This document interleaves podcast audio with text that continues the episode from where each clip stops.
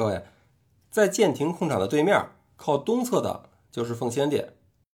那顾名思义，这里是供奉祖先的地方。明清两代就把皇室祭告祖宗的家庙建在这儿了，所以这儿的建筑规制也非常高，都是建在工字形的一个基台上，和太和殿一样，也都是重檐五殿顶，而且前后殿都是面阔九间，非常的宽敞，地上也用的是金砖铺地。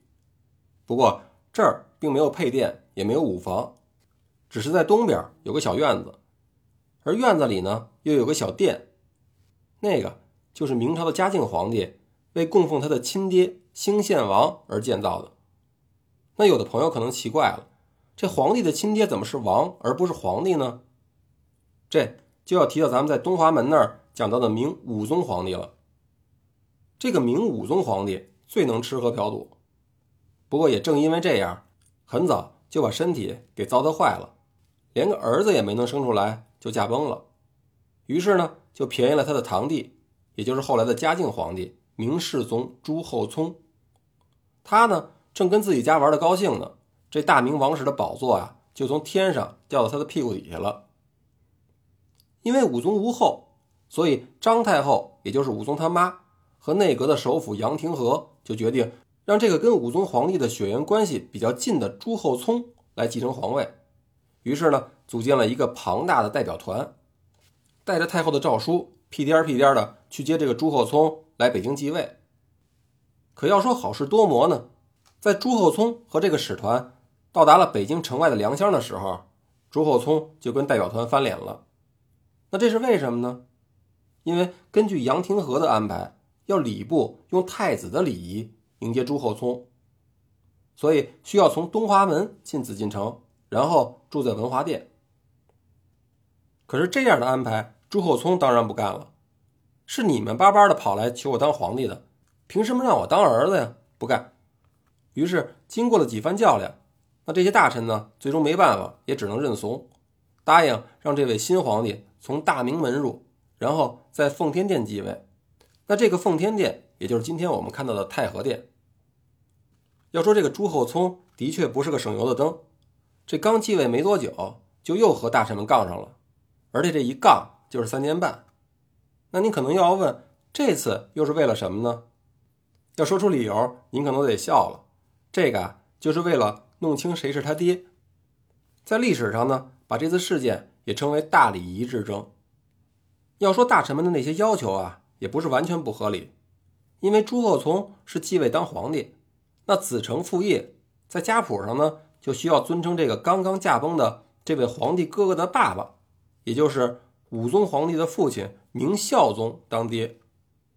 可朱厚熜确实是非常孝顺，坚决不从，这皇帝我都可以不当，这亲爹呀不能不认。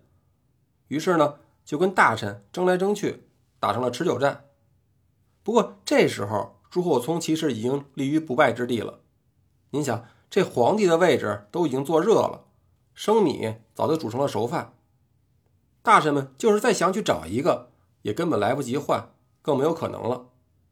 所以最后的结果自然是朱厚熜获得最终的胜利。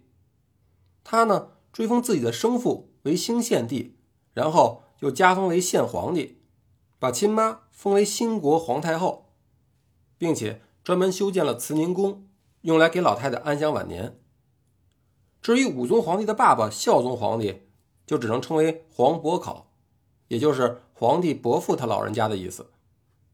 通过了这次斗争，朱厚熜已经彻底的掌握了皇权，从此以后啊，独断专行，刚愎自用，更加的为所欲为。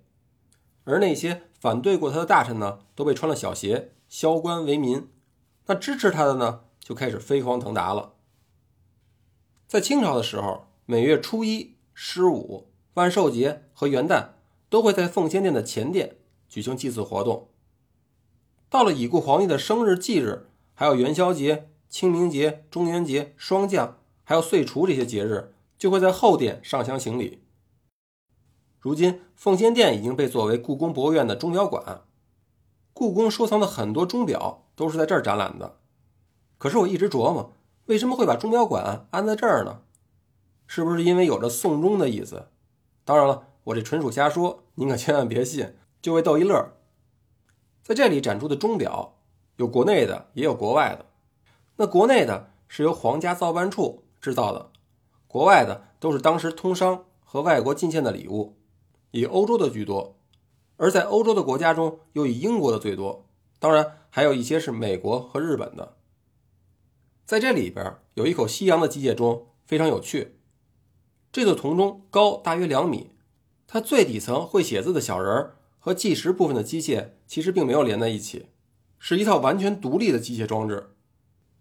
在钟的内部一共设有三个圆盘，盘的边缘有长短距离不一的凹凸槽，这些盘是按照写字的笔画和笔锋走向特制的。在上弦启动机械装置以前，需要有专人把机械人手中的毛笔蘸好墨汁儿，然后再启动开关。等上完弦以后。一个欧洲绅士模样的机械人就会在前面的纸上写上“八方向化，九土来王”这八个工整有力的汉字，而且一边写字，这机械人的头还左右不停地摆动。这座钟据说是18世纪伦敦著名的钟表匠威廉森制作进贡的，也是这座钟表馆里现存清代钟表中难得的一件精品。据说这座钟是专门为中国的皇帝单独的设计制造的。即使在英国，现在也看不到类似的钟表。那正是因为这座钟如此的珍贵，所以自打当初入宫以来，就极少被送出故宫大门。如果您想亲眼目睹，也只能花钱买票到这儿来看了。好在票也不贵，也就是一根雪糕钱。据说在得到这座钟以后，乾隆皇帝就开始对机械人钟兴趣大增，多次命令造办处对宫里原来有的那些写字人机械钟进行改造。让那些钟也可以写汉字和满文。顺便说一下，乾隆朝做钟处主要的工作不是造钟，而就是根据乾隆的特殊要求，对各种自鸣钟进行改造。好了，您可以在钟表馆里多转转，咱们一会儿去隔壁的玉庆宫看看。